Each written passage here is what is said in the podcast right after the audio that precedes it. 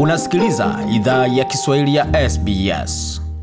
Karibu tena katika makala idhaa ya Kiswahili ya SBS. Uko na migode migerano, tukuleta makala haya kutoka studio za SBS na mtandaoni anwani ambao ni sbs.com.au mkwaju swahili. Kuna mengi ambayo tumeandalia, yote hayo ambao unaweza kupata kwenye ukurasa wa Facebook, facebook.com mkwaju SBS Swahili. Kwa sasa tuzungumzie suala zima la hatari ya viza yako kuisha ukiwa hapa nchini Australia, na ni nini unaweza fanya kujinusuru wala kujiondolea katika hatari kama hiyo, na iwapo itakufikia, kipi unazofanya kuweza kujiweka katika hali nzuri kisheria. Je, nini kinaweza fanyika mtu akiwa nchini Australia na viza yake inaisha? Watu ambao wako nchini na si raia wanaweza kamatwa na kuondolewa nchini. Na je, unaweza fanya nini ukijipata na viza ambayo imeisha ukiwa nchini Australia?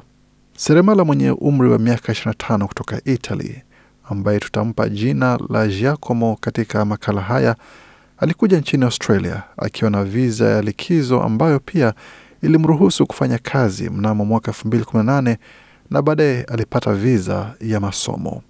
Baadaye alipata mwajiri ambaye alimfadhili kwa viza ya muda ya uhaba wa ujuzi.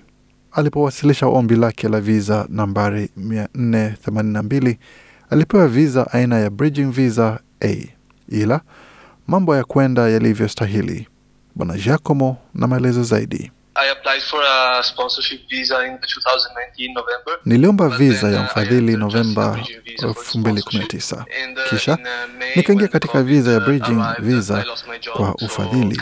Katika mwezi wa Mei, COVID iliwasili, nilipoteza kazi yangu, kwa hiyo sikuwa na mfadhili tena. Idara ya masuala ya ndani ilimtumia Giacomo barua ikimjulisha kuwa ana siku 35 kuondoa ombi lake la viza nambari 482 na aombe aina nyingine ya viza au aondoke nchini. Baada ya kupokea barua hiyo, aliomba viza ya wageni kwa msaada wa wakala wa uhamiaji, ila ilikataliwa kwa sababu ombi hilo lilifanywa zaidi ya siku 28 baada ya viza yake ya wanafunzi kuisha, ambayo ilikuwa viza ya mwisho muhimu aliyokuwa nayo.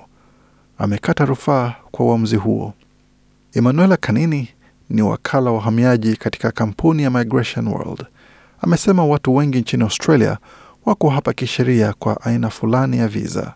Hata hivyo, wakati mwingine yeye huona wateja pia ambao wameacha viza zao ziishe. Kawaida watu wengi ambao wanaacha viza yao iishe mara nyingi ni watu wenye viza ya wageni, ila pia wanafunzi. Wengi husahau kuhusu tarehe viza hiyo itaisha. Baadhi hawajali, baadhi hawaelewi vizuri mfumo, wakati wengine huchagua kimakusudi kubaki nchini na pengine kufanya kazi bila ruhusa. Katika uzoefu wangu, kuna baadhi pia ambao wako nchini kwa viza ya likizo inayowaruhusu kufanya kazi ambao hawaelewi wakati viza ya pili ya likizo itaanza na wanakosa tarehe ambayo viza hiyo itaisha. Kulingana na Bikanini, kuna imani zilizosambaa kimakosa kuhusu maana ya kuwa nchini kinyume ya sheria. Bikanini tena, cha kwanza ni kuwa nchini kinyume ya sheria si tabia ya wanaotafuta hifadhi. Kwa mfano, haswa wale ambao wanawasili kwa mashua. Imani nyingine inayosambaa kimakosa ni kwamba viza yako inapoisha una siku 28 kuondoka nchini Australia. Si kweli, viza inapoisha inaisha. Sheria zinazohusiana na viza ziko wazi katika sheria ya uhamiaji ya mwaka 1958 na masharti ya uhamiaji ya mwaka 1994. Kulingana na sheria, kila mtu anastahili kuwa na viza kubaki nchini Australia. Viza zote za muda zina wakati wa kuisha, na unapokuwa nchini unastahili hakikisha unaomba mpya kabla iishe au unaomba viza nyingine kama unatimiza masharti. Kama hili halifanyiki, viza yako inapoisha, unakuwa nchini kinyume ya sheria. Hatari kubwa ya kuwa nchini kinyume ya sheria ni kwamba unaweza jipata kizuizini na kisha unaondolewa nchini. Kulingana na idara ya masuala ya ndani, tangu tarehe 31 Januari mwaka 2021 kuna idadi ya watu 156 ambao wako nchini kinyume ya sheria ndani ya vizuizi wakisubiri kuondolewa nchini. Hata hivyo, idadi kamili ya watu hao inakadiriwa kuwa katika makumi ya maelfu. Alessia Komandini ni wakala wa uhamiaji na pia ni mwanasheria kutoka kampuni ya Komandini Migration Services. Amesema kama mtu anapata viza yake imeisha, hatua ya kuondoka nchini inaweza andaliwa na idara ya masuala ya ndani kwa kuomba aina ya viza ya bridging visa E ambayo inawaruhusu kuwa nchini kihalali kwa muda ambao watakuwa nchini kabla waondoke. Bikamandini na maelezo zaidi. Huwa tunawashauri wateja wetu wanapotambua viza yao imeisha, wasinunue tu viza na kwenda katika uwanja wa ndege, ila huwa tunawashauri waombe viza ya aina ya bridging visa E kabla waondoke nchini. Kupitia hii viza ya bridging visa E watapewa muda wa kuondoka nchini kihalali na wataepuka madhara yoyote kama kufungwa wakiwa katika uwanja wa ndege. Kama mtu amekuwa nchini kwa chini ya siku 28 baada ya viza yake kuisha, anakuwa na fursa za maamuzi nyingi. Mtu anaweza omba abaki nchini Australia kwa sababu ya uhusiano na raia wa Australia au mkaaji wa kudumu, ambayo bila shaka ni ombi la viza ya mchumba, au kama mtu alikuwa na viza ya masomo na katika siku 28 kutoka wakati wa viza hiyo kuisha, wanaomba viza nyingine ya masomo kimkakati, wanakuwa na muda wa msamaha ambao wanaruhusiwa kuomba tena viza ya masomo. Wanafunzi wa kimataifa wanaweza tumia muda huo wa msamaha mara moja tu katika maisha yao. Hata hivyo, kama mtu anabaki nchini zaidi ya siku 28 bila kutatua hali yao ya kutokuwa na viza, fursa zao hupungua sana. Katika baadhi ya kesi, wanaweza nyimwa ruhusa ya kurudi nchini kwa muda wa miaka tatu, ambapo katika wakati huo hawatapewa viza nyingine. Kama ulibaki Australia kinyume ya sheria kwa zaidi ya siku 28, maombi yoyote ya usoni ya viza ya Australia yatatengwa kwa muda. Hii ina maana kwamba hautapewa viza kusafiri au kubaki nchini Australia kwa muda wa miaka mitatu. Muda huo utatumiwa hata kama uliondoka nchini Australia kwa hiari yako. Muda wa miaka mitatu ya kutengwa huanza siku ambayo mtu aliondoka Australia.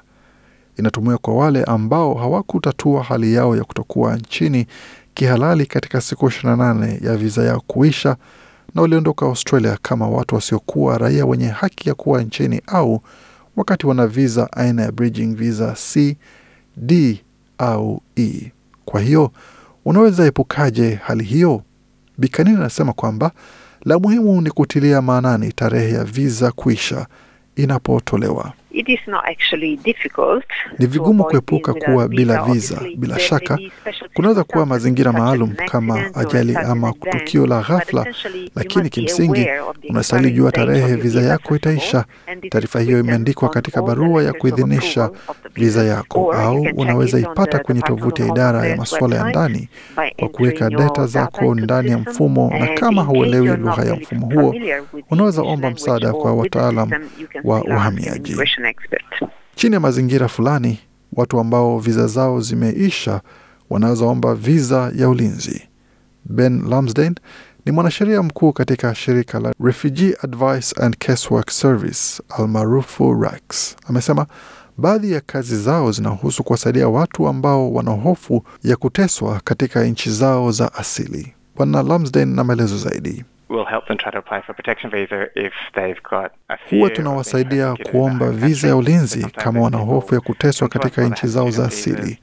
Wakati mwingine watu huja kwetu wakiwa na viza ya masomo au viza ya wageni, ila inaweza kuwa aina yoyote ya viza. Kwa hiyo kama unadhani tunastahili omba viza ya ulinzi, tunaweza wasaidia na hilo, na kama wanasubiri ombi hilo la viza na hawatimizi masharti ya viza hiyo, kwa mfano wenye viza ya masomo huenda darasani, viza hiyo inaweza futwa na tunaweza wasaidia katika kisa hicho. Shirika la Rax hivi karibuni liliwasaidia wanafunzi wenye asili ya Venezuela kuomba viza za ulinzi wakiwa nchini Australia.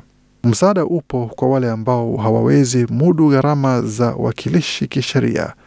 Tembelea tovuti ya sbs.com.au settlement guide kwa taarifa zaidi kwa makala haya. Makala haya yaliandaliwa na waandishi wetu Kiara Pasano na Gode Migerano. Kwa taarifa zingine kama hizi pamoja na ratiba matangazo yetu, tembelea tovuti yetu anwani ambayo ni sbs.com.au mkwaju Swahili. Hii ni idhaa Kiswahili ya SBS. Penda, shiriki, toa maoni.